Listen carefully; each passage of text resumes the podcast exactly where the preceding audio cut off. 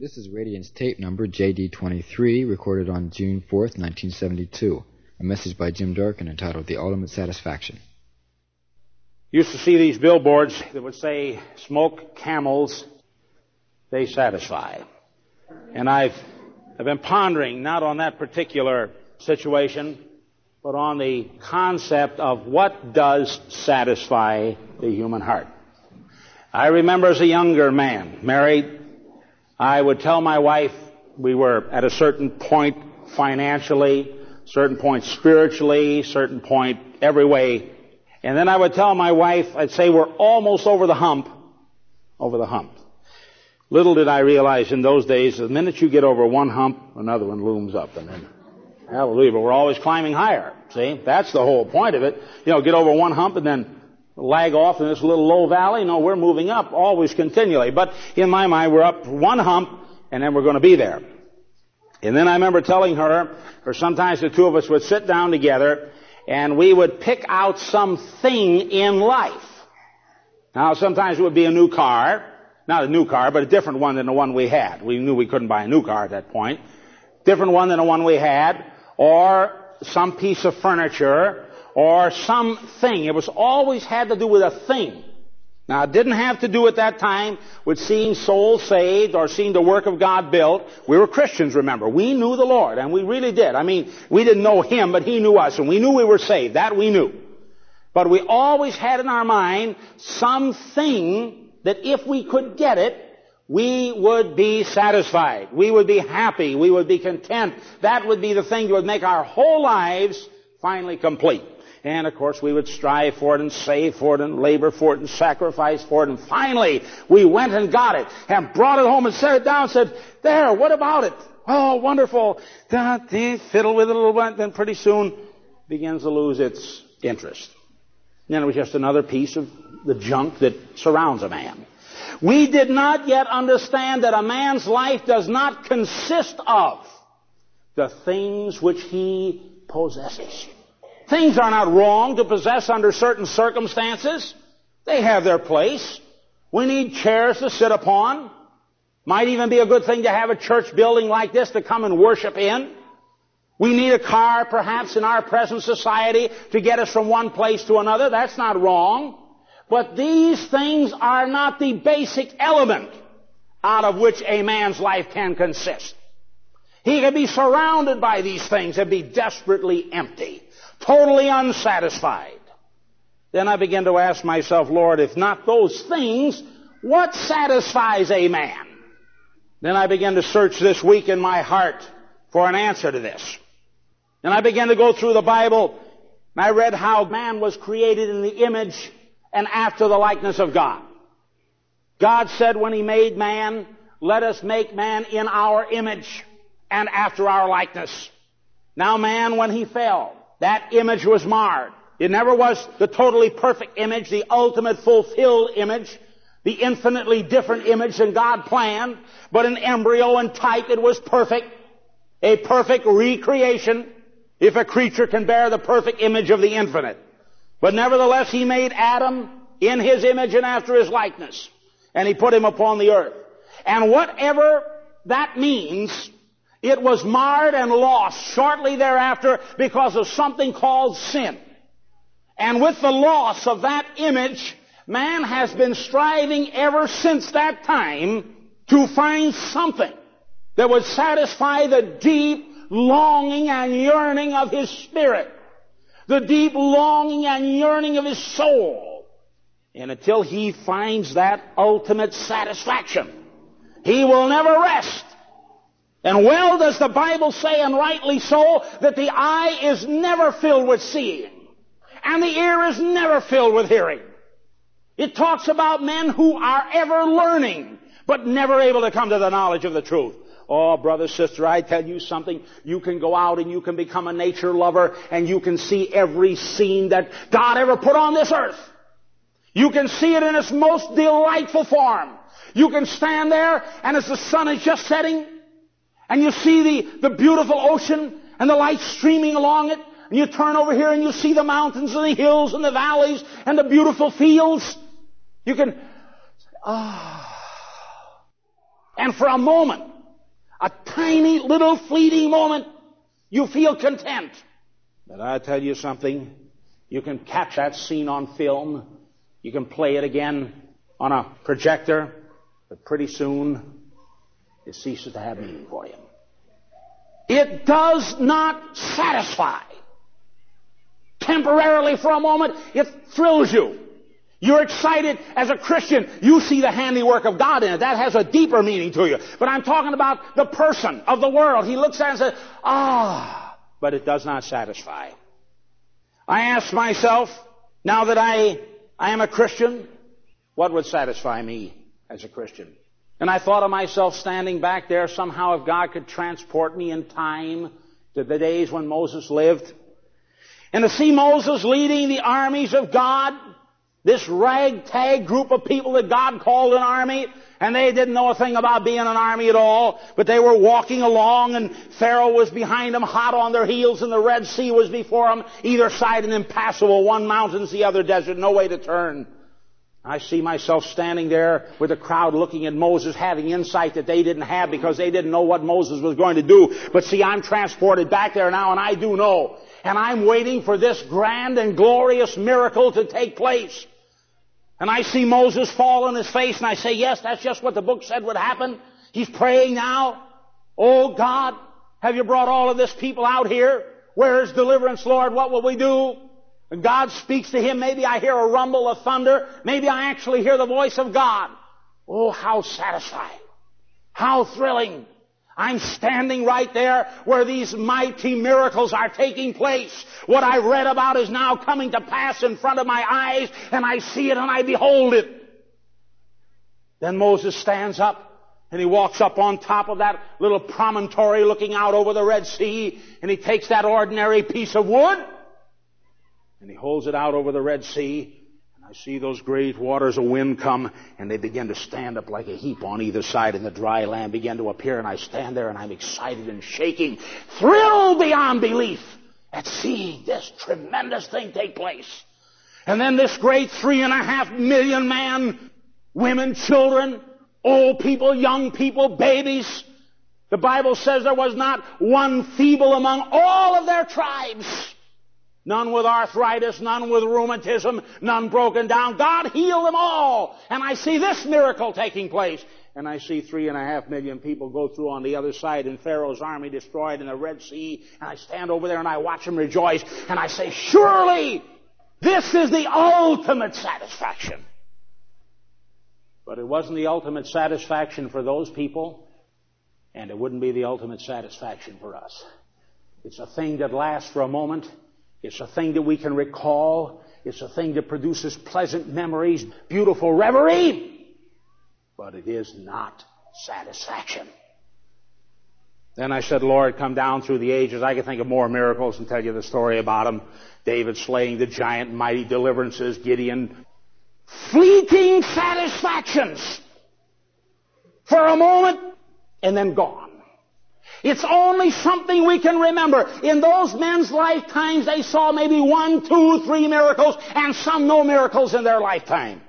All many Israelites had is a memory or a story that was passed down to them what happened. Then I thought to myself, oh, I know the ultimate satisfaction. It would be to see Jesus on the earth. Somehow, Lord, transport me back in time and let me stand by the Sea of Galilee. I've sung about it. And while I sung about it in my soul, I could be transported for a moment of time to see it. Maybe you've been there too. Maybe in moments of prayer, in moments of meditation, in moments of reading this divine book, God transported and you saw it. You saw him take the man who was blind from birth and lay his hands upon him, and the world saw something at that moment that from the very creation itself no one had ever been healed of blindness before. And the magnificent Son of the living God, God so loved the world that He gave this unique Son. He healed the blind, and He raised the dead, and He cast out demons, and He cleansed the lepers. I say, that's the ultimate satisfaction. No, that's not the ultimate satisfaction. There is something more that our hearts cry out for, and that will never be enough And Paul rightly stated, though we knew him after the flesh, yet know we him no more after the flesh. They stood there as Jesus said to them, Peter, the other disciples, I am going to Jerusalem to be betrayed by men, to have my beard plucked out, to be spit upon. I'm leaving. Peter, with his little momentary desire for satisfaction, reached out to this fleshly Jesus and said, Lord Jesus, you cannot do this. You cannot leave me. I found greater satisfaction in you than I've ever found before. You can't leave me. Oh, but I tell you of a truth, Peter never found the ultimate satisfaction in the fleshly Jesus. Never found it. There is something more. And there is something more that the human spirit and the human soul will never rest until we have experienced that ultimate satisfaction. And Jesus came along and he said, I am going away, but I will not leave you comfortless. I will come to you. I thought surely now he's going to talk about the ultimate satisfaction. He said, it's expedient for you that I go away. It's important for you, necessary for you. It's to your best interest that I go away. For if I go not away, the Comforter will not come.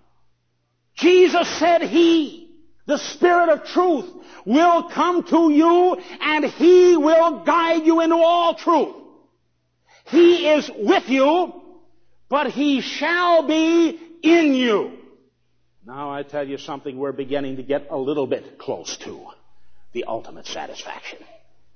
We're beginning to understand a little bit of God's divine plan and the crying out of human nature for that ultimate reality, for that ultimate satisfaction. Brother, it isn't enough for me to see the miracles of God. It isn't enough for me to even see Jesus. I tell you something, God's plan goes beyond that. It's God's plan for Jesus to live in us. Cast off that fleshly tabernacle, Jesus. You cannot meet, and He knows He cannot meet the need of humanity as long as He is wearing that fleshly tent. Take it to the cross, His Father tells him. Let it become an offering and a sacrifice.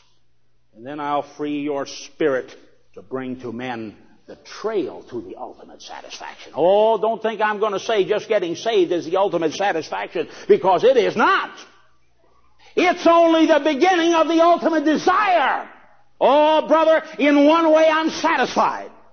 But in another way I'm desperately unsatisfied. Hallelujah. No rest in my spirit and yet there's peace in my spirit. Hallelujah. No rest in my soul and yet there's victory in my soul. And he said, I'm going away, but if I go away, I will come to you. I will come to you. He is with you. He shall be in you. If any man love me and keep my commandments, my Father will love him, and I will love him, and we will come to him. And the versions properly bring out and make our permanent dwelling place within him. Hallelujah. Where is God living? He lives in this church. No, he doesn't. He lives in the world. No, he doesn't. His Spirit fills the world. His Spirit fills this church. But where he lives, he lives in his people. Hallelujah. Oh, but that's not the ultimate. To only know that I have been saved. To only know that He has come into me is not enough. It's enough for a moment. It's enough when this glorious truth dawns on me to make me raise my hands and say, thank you, Jesus. I've been saved. My sins are forgiven. I feel like singing all the day long. Pretty soon that's not enough anymore. Because I tell you something, God puts in your heart a desire not just for Jesus to be there, but for Jesus Himself to begin taking over your life so completely and totally that it's Jesus that begins to manifest Himself through you. It is God living through you that you yearn to see. Oh, I yearn to see these hands be the hands of Jesus Christ laying themselves upon some sick brother or sister, or some person possessed of a spirit, or some person needing comfort, or some person needing prayer, whatever it may be, and to know that these are not the hands of a human only, but because the divine presence of Almighty God has entered into me, that they have truly become the hands of Jesus in this world. Hallelujah. That the eyes that I possess that have looked for so many years on carnality and sin and wrongdoing, by the divine presence that lives in me, these eyes are beholding the beauty of God's work in this world. Hallelujah. Who is making these eyes? Who is giving this divine insight? Jesus Christ. Hallelujah. But I tell you something today, though I've seen that channel break open and God's given us tongues, many of us, and God has allowed us to lay our hands on the sick and see them healed. God has allowed us to be led here and there, and sometimes we blundered along. I remember a person got healed one time. These were the hands of Jesus. I didn't even know it. Had no faith of my own. My soul was saying, we don't have any faith today. That's exactly what it was telling me. And here this woman was sitting there, and she said she had a desperate, terrible sickness in her body. And she was afraid she was going to die. She said to me, Brother Durkin, if it's the Lord's will for me to die, then I'm ready to die but I have little children, and I would like to stay long enough to see them raised and to know that they're serving God. Could you pray for me? When she told me the nature of her sickness at that time years ago, I recoiled and trembled at the nature of it. Had hold of my mind at that time. And of course I had to go through the routine. And in my heart I said, Oh Lord Jesus, help me. Help me. Haven't got any faith. Haven't got anything. And I took these two hands and laid on her and said, Oh God, heal her now in Jesus' name. I said, trust the Lord, sister. Just a formula. Pat formula. Didn't mean anything to me then. I didn't know what else to say. I said, thank you, Brother Durkin. Thank you for praying for me. So I'm going to my doctor tomorrow, getting ready to go in for the operation. He's desperately worried. He thinks this thing is spread all over my body. And went in. I said, how are you feeling? She said, doctor, something has happened to me overnight. I'm feeling fine. What he said, you mean you're feeling fine? She said, I have no pain. But he said, you have to have pain. But she said, I don't have any pain. And then he pressed all over her stomach. He said, you mean there's no hurt? None whatever, doctor. She said, something's happened to me. He examined her thoroughly. There wasn't a trace of this disease. Not a trace of it in her body. Not a trace of it. She came back to me and said, Brother Durkin, Jesus healed me! And I tell you something, I felt like two cents. These had become the hands of Jesus in this world and I didn't even know it. Didn't even know it. I was satisfied for a moment. But that's not the ultimate satisfaction. No man will ever be satisfied until that day comes. John told us about it. He said, Beloved, now are we the sons of God but it doth not yet appear what we shall be. I know what I am now, but I tell you something, I'm moving towards something. Hallelujah. And that something is so tremendous, so beyond my limited comprehension, my tiny little grasp of God and His magnificence, that I'm appalled at it. And all I can do for the moment is hang on to a glorious truth that's beyond my comprehension even now. And all I can do is cry out in faith and confess it to be true and act upon it as best I understand it. I'm able in this present world to say, now, today, I am a son of God. But the Bible says, eye has not seen, and ear has not heard, nor has it entered into the heart of man the things that God has prepared for them that love Him. But then it goes on to say something tremendous and it, it excites me. I know that God has a revelation and we're coming to it in our own spirits. We can sense it. We see the results of it. It goes on to say, though eye has not seen and ear has not heard, nor has it entered into the heart of man the things that God has prepared for them that love Him. But it goes on to immediately say, but He has revealed them unto us by His Spirit. Oh, it's my intellect that can't catch up with it. Sometimes when I'm walking along by myself, and I get to thinking about it a little bit, my spirit says, I understand, I understand, I understand, but it's my intellect that can't understand anything. But somehow, God's even boring a hole in my hard head. Hallelujah. Hallelujah. And just a little, I catch a, like a glimpse of it like that. But I tell you the truth, that's not the ultimate satisfaction. It says this, Beloved, now are we the sons of God, but it doth not yet appear what we shall be. But this we know, and this is the ultimate satisfaction. This we know, that when we see him, we shall be like him, for we shall see him as he is. Hallelujah. And I'm telling you that time will come that every single one that names the name of the Lord Jesus Christ and lives for him, we may go by way of the grave. Praise the Lord if that's his will. We may be here at his coming and we're caught up to be with him, but it isn't the rapture. It isn't the resurrection. It isn't healing. It isn't miracles. It isn't even His indwelling presence. It isn't speaking in tongues. It isn't fellowship. It isn't love, such as we're experiencing here. But it's when that day comes and we open our eyes. Hallelujah. If I go by way of the grave or you do, we'll lay there for a time. Our old carcasses rot away. Hallelujah. Let them rot. Just a tent. Then that day is going to come when God will resurrect not that body, but a glorious body. Hallelujah. Raised from the dead. And they that are alive and remain shall be caught up together and we say, oh, it's the rapture. Look, we're rising above the earth. Oh, that's not the satisfaction, brother. You rise above the earth. Go get an airplane ride if you want to rise above the earth. No. He said our eyes are going to be focused upon Him and we're going to see Him as He is.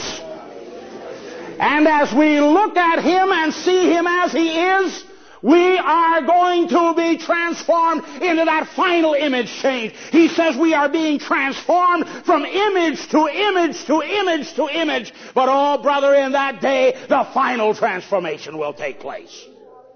And we shall be like Him, for we will see Him as He is. And He, He, He will take us before the eternal Father. And here we're standing with Him, beside Him, Thinking like he thinks, no more cross currents. Knowing as he knows, being as he is, living as he lives, filled with all of his radiance and purity and power, we shall be like him, for we shall see him as he is. Tell me something. Do you, like John, when he was on the island of Patmos, wonder if you turn over here to the last chapter of the book of Revelation with me. This ought to be your prayer. Chapter 22 verse 18. But it's verse 20 that I will emphasize. For I testify unto every man that heareth the words of the prophecy of this book. If any man shall add unto these things, God shall add unto him the plagues that are written in this book. No, Lord, don't want to add one thing to your book. It's perfect. And if any man shall take away from the words of the book of this prophecy, God shall take away his part out of the book of life and out of the holy city and from the things written in it. No, Lord, don't want to take away one jot or one tittle, not one word. It's a perfect book. You made it. He which testifieth these things saith, Surely I come quickly, Amen. Then John cried out in return and said, Even so come, Lord Jesus. Hallelujah. Hallelujah. Oh, I tell you something.